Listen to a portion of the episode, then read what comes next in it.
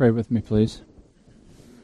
Father, thank you for the grace that you've given to us in Jesus Christ, the unity that we have.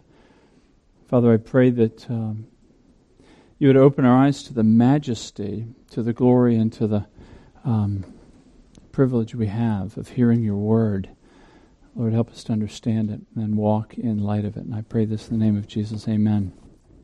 I think most of you remember um, after 9 11 that there was this really massive move uh, towards a greater unity as this country kind of came under attack.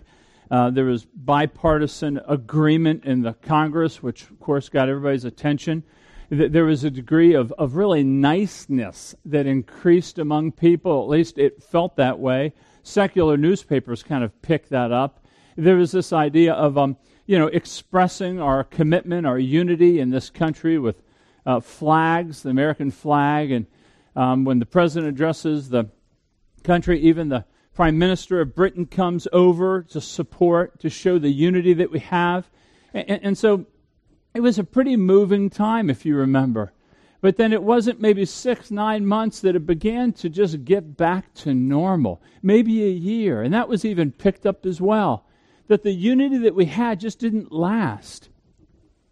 What Paul is speaking about here, that the church is to have a unity that will last forever, a unity that will overcome all kinds of obstacles, kind of us and our sinfulness. But there's to be this unity uh, that we're called to. And, and Paul, in this passage, both calls us to a unity, he shows us how we're to walk in the unity, what are the characteristics, and then he even gives us confidence on, on hoping that, yes, this is a reality.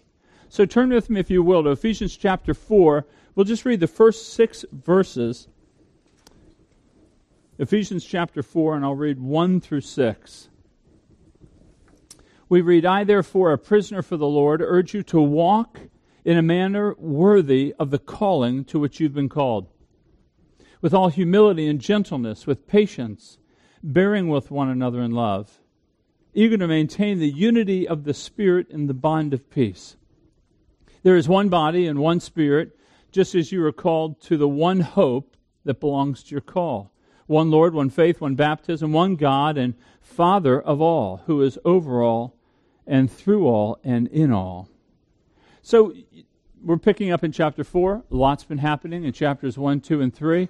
Paul has been unfolding this glorious mystery of this gospel that God was in Christ reconciling all things to himself, that in Christ's death for sin and in his resurrection over death, that God is doing more than saving individuals. He's actually he's reconciling an alienated people to God himself that, that this is a new community, it's a new people, it's a new society. We're new creations.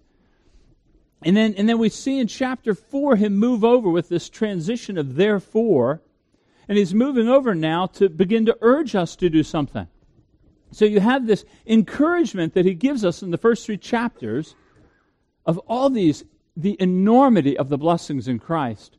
And then he begins to exhort us what to do with these blessings. He begins to exhort us to live in a certain manner. It, it, oftentimes, theologians call this going from the indicative, who we are in Christ, to the imperative, what we are to do in Christ. It moves from theology to practice. Now, there's still theology in chapters 4, 5, and 6, but it takes a different focus. It's about what we are now to be doing. Now, Paul, in encouraging the church to do certain things, doesn't stand on his apostolic authority saying, because I'm an apostle, I want you to do this. Notice in verse 1, he says, I, a prisoner of the Lord. He turns to his chains rather than his title. And he's saying, I'm in prison. But notice it's, well, the ESV says for the Lord. It's actually in the Lord. In other words, Paul doesn't see his imprisonment as coming from the hand of the Romans, but he sees it under the sovereign hand of God. Even the suffering that he's enduring is in the Lord. And so it's in him that Paul is saying, I urge you. Look at that word. I urge you, I plead with you, I appeal to you to walk in a manner worthy of the calling to which you've been called. So, Paul in prison, in chains, is appealing to us, the church, to walk in a manner worthy of the calling that you've been called. Now, what does this mean? I mean, what does it mean to be called of God? Well, to be called of God is really God's initiating grace whereby He moves towards us to deliver us from darkness of our own sin and really our own self idolatry and draw us to Christ where we are redeemed, reconciled, and restored. That's what it means to call. God's calling us. Now, if you wanted to, you could go back to chapter 1 and, and, and see more of the details of this calling that God chose us before the foundations of the world, that God adopted us as his sons. This is all in Christ now. That God has both granted forgiveness and redemption to us in Christ, that God has sealed us in the Spirit, that God has revealed to us the immeasurable riches of Christ, that God has privileged us to display the wisdom and truth of God. These are all from God, His initiating grace to us. He's called us to these things. That's what it means to walk in the call, to walk in light of those truths that I just told you. When we were praying this morning, I mean, you hear these things, and I was actually praying that our souls would wake up to the reality of what it means to be granted forgiveness and redemption in Jesus Christ. It's profound. But he, he gets a little more detailed in verse 3 where he says, to be eager to maintain in the unity of the Spirit. In other words, if you look at Ephesians chapter 1, verses 3 to 14, it's one Greek sentence, and it really speaks to a Trinitarian salvation, the work of God. And then it speaks about the work of Jesus, and then it works it speaks about the sealing of the Spirit. And so you see that salvation is a Trinitarian affair. And so, what we have here is that if we're going to walk in a manner worthy of the calling to which we've been called, it is to maintain this unity. In other words, the same unity in the Godhead is to be displayed in his body, the church. So, to walk in a manner worthy of the calling is to maintain the unity that is to be found here that is found there in God. Now, there's kind of a warning here and an encouragement to us. Number one, there's a warning that you and I are called to engage in this maintaining of the unity. Because we've been called by the grace of God does not mean we just sit and do nothing. In other words, the sovereign election and the sovereign move of God works hand in hand with human responsibility responding to that move of God. And so, what he's saying here is that the call to be ethical, the call to be walking in a manner worthy of the Lord, is flowing from the spiritual reality. So, in other words, the past blessings of Christ, the future promises of Christ, those are to be changing our present desires so that we want to walk in unity. We want to strive towards unity. That's the warning that you and I play a key role in that. You're engaged in this or you're to be engaged in it, whether you are or not. But the encouragement is that when we do maintain this unity, in verse 1, that when we, when we follow the call, that we are making visible what is invisible. In other words, by our unity in this church, we are validating, we are confirming, we are making truthful, we are making believable the power of the gospel also, you're indicating that you are, in fact, in this new society, in this new community. If you don't care, or if you care little about the unity, what does that say about your understanding of your own salvation? But when you do strive towards unity, you are making believable. That's what Jesus was praying in John 17 in verse 21. Jesus literally prays to the Father over our oneness, our unity. And he prays, he says, so that the world may believe that you have sent me.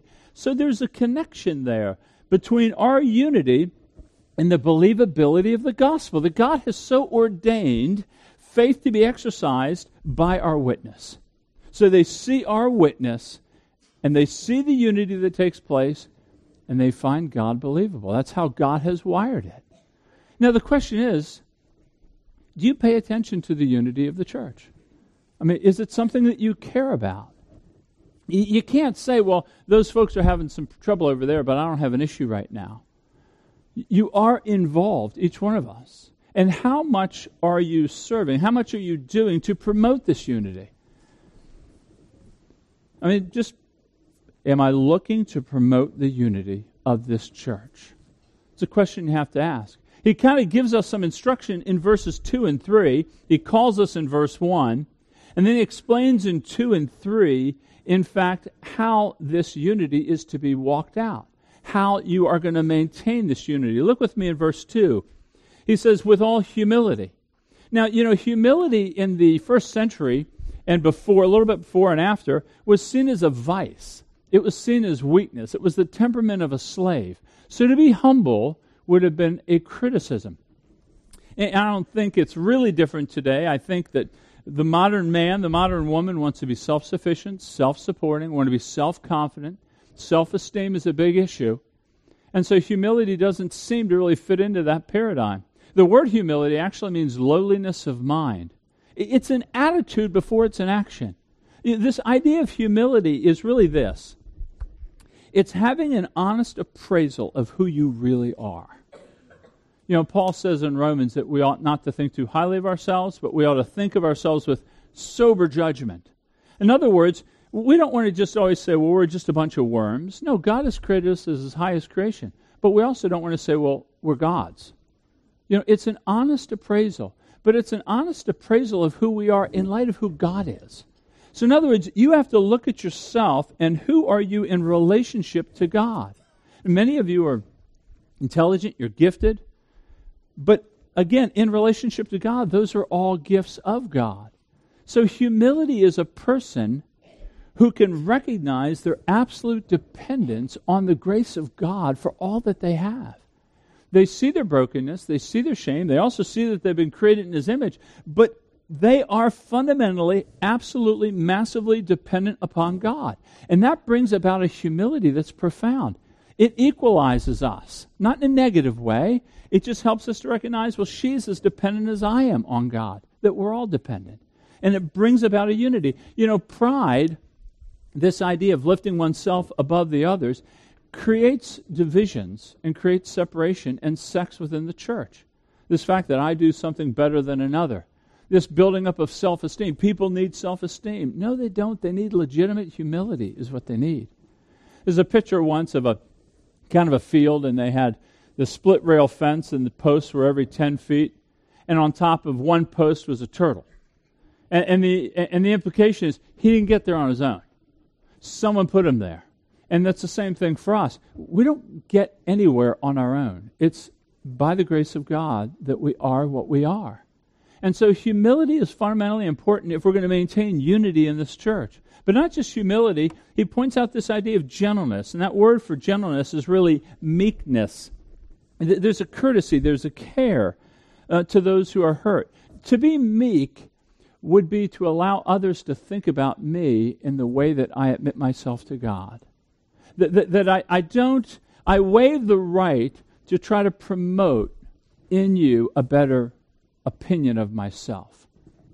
Uh, to be gentle is not to be harsh and brash, but it's to be sensitive, not retaliatory if someone wounds me. The, the word meekness actually means strength under control. It's like that wild stallion that has been tamed. It has sheer power, but it's now under control. So meekness is not weakness, but it's strength under control. You can just imagine how sweet this would be in a church. Uh, the opposite would be disaster, right? The, the firecracker, the one that has the, the, the one that pops off, you just say some cross word to him and they explode. You know the divisions and the separations that can cause in the church. But to be gentle is, is kind of sweet and it's, um, yeah, it enhances the unity of the church. It maintains it. Uh, thirdly, look what he, he says here patience, bearing with one another in love. The word for patience means long tempered this idea they don't have a short fuse, they don't pop off quick, that they just can endure, they bear with one another. The idea of bearing really is a yielding, it's a giving way, it's renouncing our rights to get even. It, it, it allows people to offend you without you have to respond right away. It, it allows people to just inadvertently say the wrong thing, and you're not going to pull away from them. It, it gives grace to fellow sinners, is what it is. Carol is uniquely gifted in this with me. I can probably be a little quicker out of the gate with thoughts and comments, and there have been thousands of potential fights that have been averted because she just kind of steps back as Tom, the battle cruiser, comes flying through the house, She steps out of the way and very, very helpful in averting a lot of. So, patience, endurance is necessary for the unity of the church. A quick tempered person or one that is highly sensitive to any error or anything said wrong by another person, it, it breaks up that unity. And then, last, if you look with me in verse 3, to be eager to maintain the unity of the Spirit in the bond of peace. So, peacemaking is essential to a church growing in unity. Now, that word for bond is really the word fetter. Fetter is a manacle. That helps. It's a manacle. It's a chain that is usually placed around the ankle of a prisoner to the floor to bind them or to a wall. And so these fetters of peace are what bind the Christian to one another. What he's saying this if we want to have unity in this church, so he's called us to unity, these are the characteristics that we want to be peacemakers with those with whom we have conflict. That we don't let the sun go down on our anger. That we don't just avoid conflict. That we reconcile it. We're not peacekeepers. We're not just keeping, you know, that, that idea of just don't move quickly. Just let sleeping dogs lie. No, that's not the peacemaker. The peacemaker is willing to engage in the costly battle of trying to bring peace between people. Not just your own conflict, by the way, but also if you perceive conflict in others. That you're seeking to maintain the unity of the church. Now, folks, when you hear these things, you can just imagine how sweet a place would be when you see the, the humility and the gentleness and the patience, forbearance, and peacemaking. You can just imagine the strong unity that we would have as a church or even in a family. Just put these in your family. Would they not be sweet? And the reason that Paul calls us to do this is because he knows the church is filled with redeemed sinners. We're going to offend each other. We're going to say the wrong things. I'm going to fail you. You're going to fail me. You will fail each other. That is the nature of the church. Let's not be afraid of that. God is doing a work in his people where he is sanctifying them from glory to glory. We don't go from zero to ten as Christians. We go zero to one and then maybe back to half and then to one and a half and then back to three quarters. You know, we're moving incrementally from glory to glory. But in that process, the unity of the church is fundamental to declaring the glory of God. And so, because we will sin against each other, because we will offend one another, because we will step on each other's toes, perhaps intentionally or inadvertently. He's saying, no, be eager to maintain the unity in the Spirit through the bond of peace. So that's the call. Would you at least pray with me for these things? If you see them in your life, thank God for His grace. If you want to see them in your life, then seek God for His grace. Ask God to grant to you greater patience, greater humility. The people that say don't pray for patience because God will give it to you, and they imply by that that you're going to have trouble coming, I don't believe that. I believe that you can ask God for this. That you can seek God's face and say, Please, Father, I need to be more forbearing. You are forbearing with me. So ask God for that. Now, so Paul is calling us in verse 1, he calls us clearly to walk worthy of that which we've been called in verses 2 and 3, he explains to us how we can now walk in that manner that he's called us to walk. And he's giving encouragement or confidence to us. Now, you may say, Well, I've seen the church for many years, and I don't think we'll ever walk in unity. There's, uh, you know, the verse in Matthew 18 that if two or three are gathered together, there I am in the midst of them. Well, one author kind of retranslated it after years pastoring in the church. He said this It really means that we're that if two, Jesus is saying that if two or three of you can agree on anything, then I will show up myself to see if it's true. And, and that is just the nature of the church. But there is confidence for us. Look with me in 4, 5, and 6. He has seven, he repeats seven times this oneness idea. There's one body, there's one spirit. Just as you are called to one hope that belongs to your call, one Lord, one faith, one baptism one God and Father of all, who is over all and through all and in all. It's almost like a hymn that the early church may have sung, which some scholars believe it was. It's this repeating refrain that our unity in this church, if it is to survive, will be a unity grounded in the Godhead Himself. It's in the Trinity Himself. While there are seven ones, you see Him kind of hovering around three things the Spirit, the Lord, and God. In other words, kind of mirroring chapter 1, so chapter 4, you have the Trinity play a role in the salvation, and now you have the Trinity playing a role in our unity.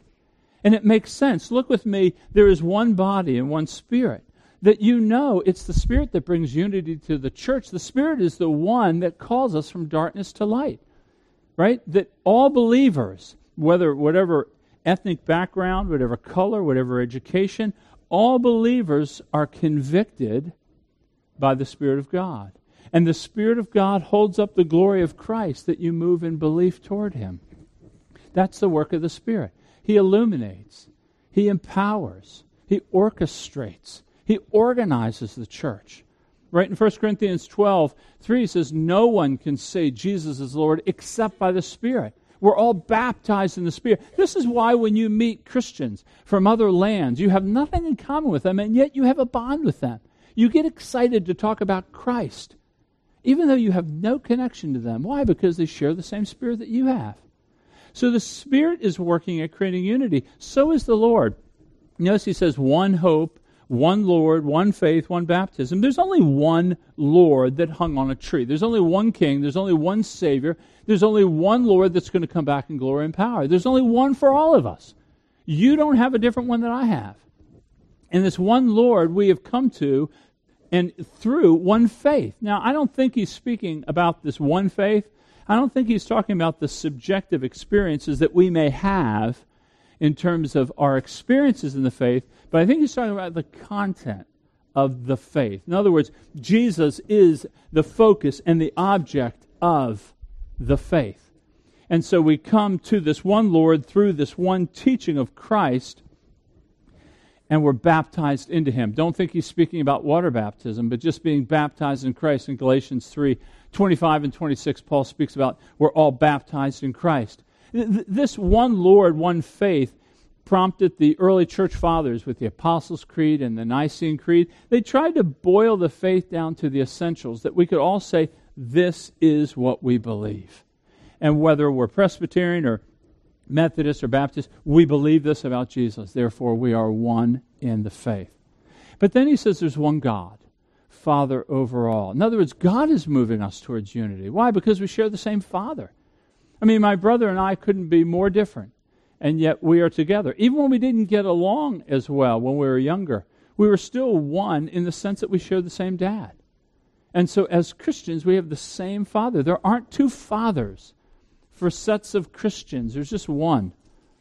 So, so I want you to see that the confidence that I have in calling you to walk in these characteristics to be united is that we are rooting ourselves, we are trusting in, we are basing our unity upon the unity of the Godhead that has saved us.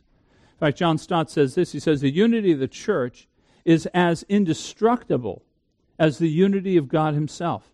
It is no more possible to split the church than it is to split the Godhead. Now, you may say, well, well, that doesn't really flesh out well, Tom. I mean, there's thousands of denominations, there's church splits. You have just a history of infighting among the church. What do we say to that? How do we understand this unity that I'm calling for to be in concert with the experience that we have?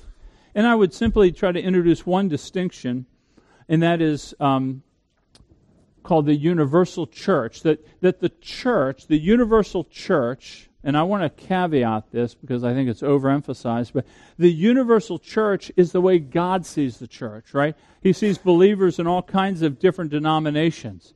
That he sees believers as they are in Christ, and there is one church that we will have in glory. So, the different denominations now. Uh, so, so that's the universal church. Now, sadly, I think a lot of people look at the universal church and they opt out of the local church because they can say, well, I'm just part of the universal church. But Paul's commands are given to the local church. So you've got to be in the local church to be part of the universal church. And the reason Paul gives this command to maintain the unity of the Spirit and the bond of peace is because we are that visible display of the unity that the Scriptures are teaching about that God sees us as one. So the world is now to see us as one as we display that unity. So it's, it's important for us to walk in this unity, to maintain the unity that He has created, that we don't want to hinder this unity. So I, I just want to give you a few things to consider in terms of, in terms of applying this to you. First, I would ask you to keep the unity in this church. You have to care about it. It's important that you care, that you pay attention, that, that you think through your life and your actions. Am I working and am I walking in a manner that will promote unity? And, and, and promoting unity really can begin with avoiding certain things, like A, gossip. We avoid gossip. You know, the Greek word for gossip means to whisper. You know, gossip isn't sharing false information, that's slander. Gossip can be sharing truthful information, but it's in a surreptitious way. It's kind of like without the person there, so it's a little darkened. I'm sharing truthful information about somebody, but, I don't want him here to hear it. And that just creates, that just makes inroads into our unity. Not just that, but I would ask you to care about it so far as build on what is common between you and other people. In other words, we tend to love to point out the differences that we have with others. We value differences more than we value that which is common.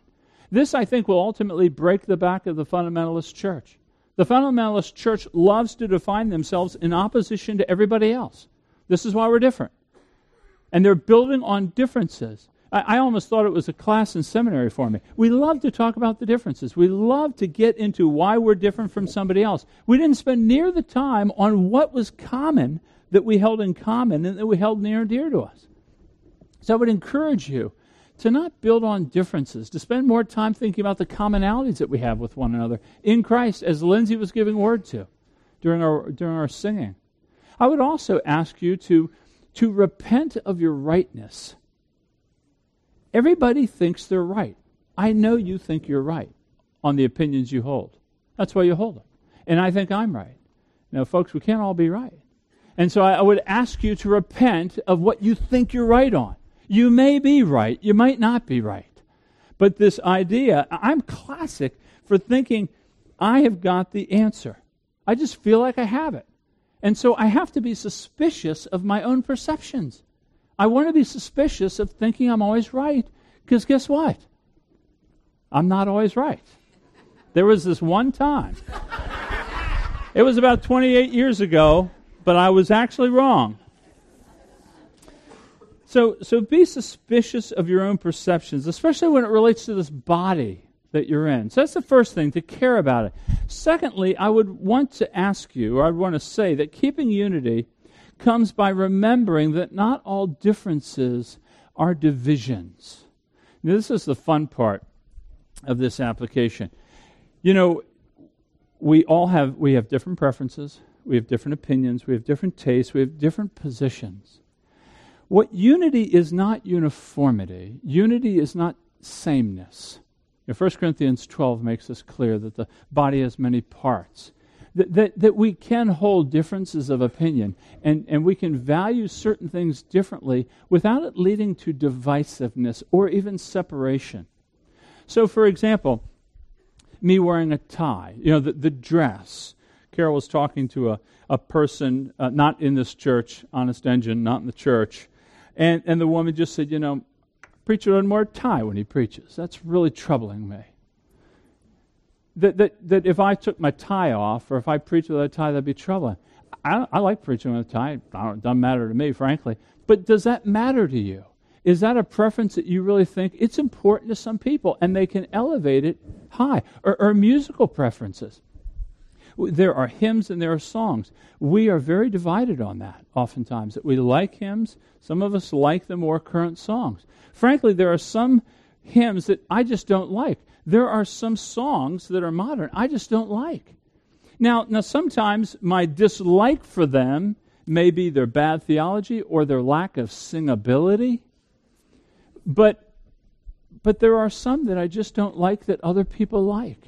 Charles knows there's a I, I finally came out one day. I said, I just hate that song. I hate that song. And it was a beautiful song. When I read the words, it was beautiful. I just don't like it.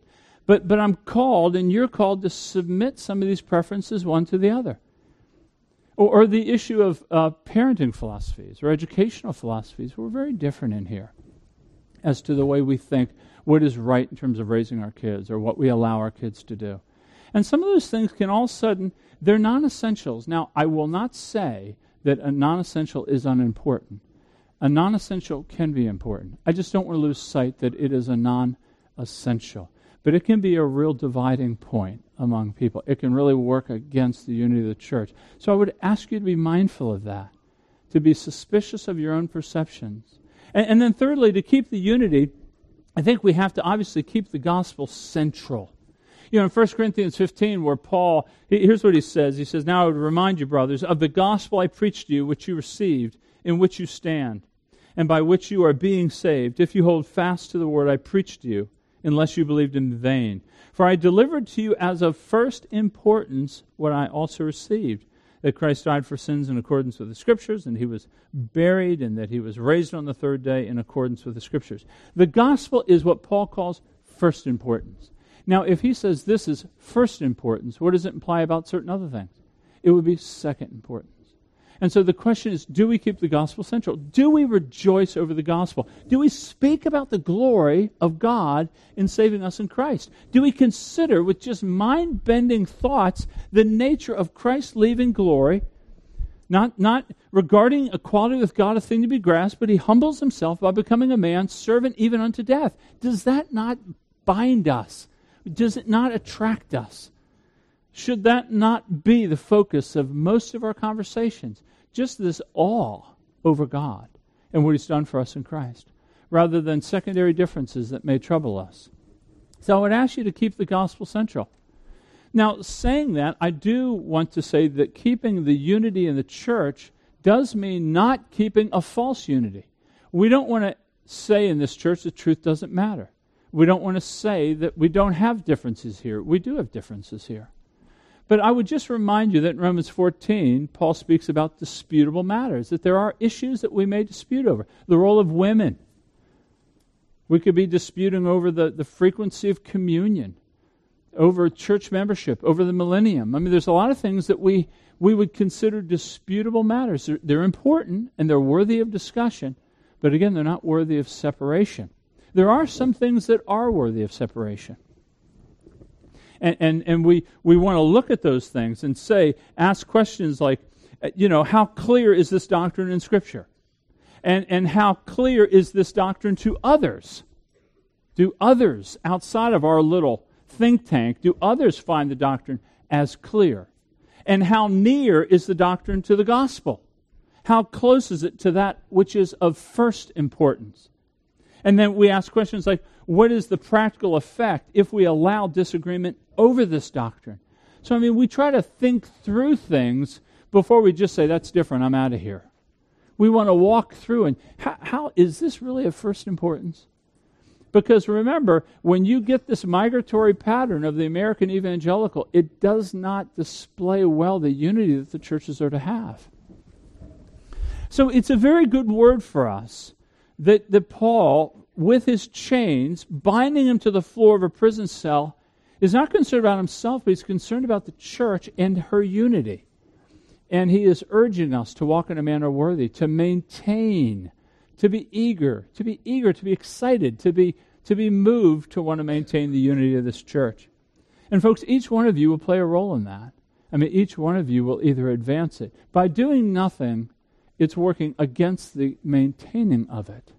And so I want to encourage you, and I want to encourage us in this prayer time that we can be asking God for grace to walk in a manner worthy of the great calling to which, let's even ask the Lord to just be overwhelmed with what it means that God would call us.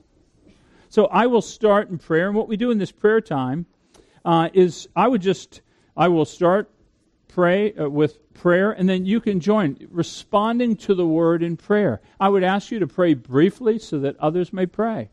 I would ask you to pray loudly that we could hear you and join with you in the prayer. And what we're really doing, in a way, is we are communing with one another in God, just like we will on that day we see Him face to face. So let me begin, and then Um, and then Keith will close us in just a moment.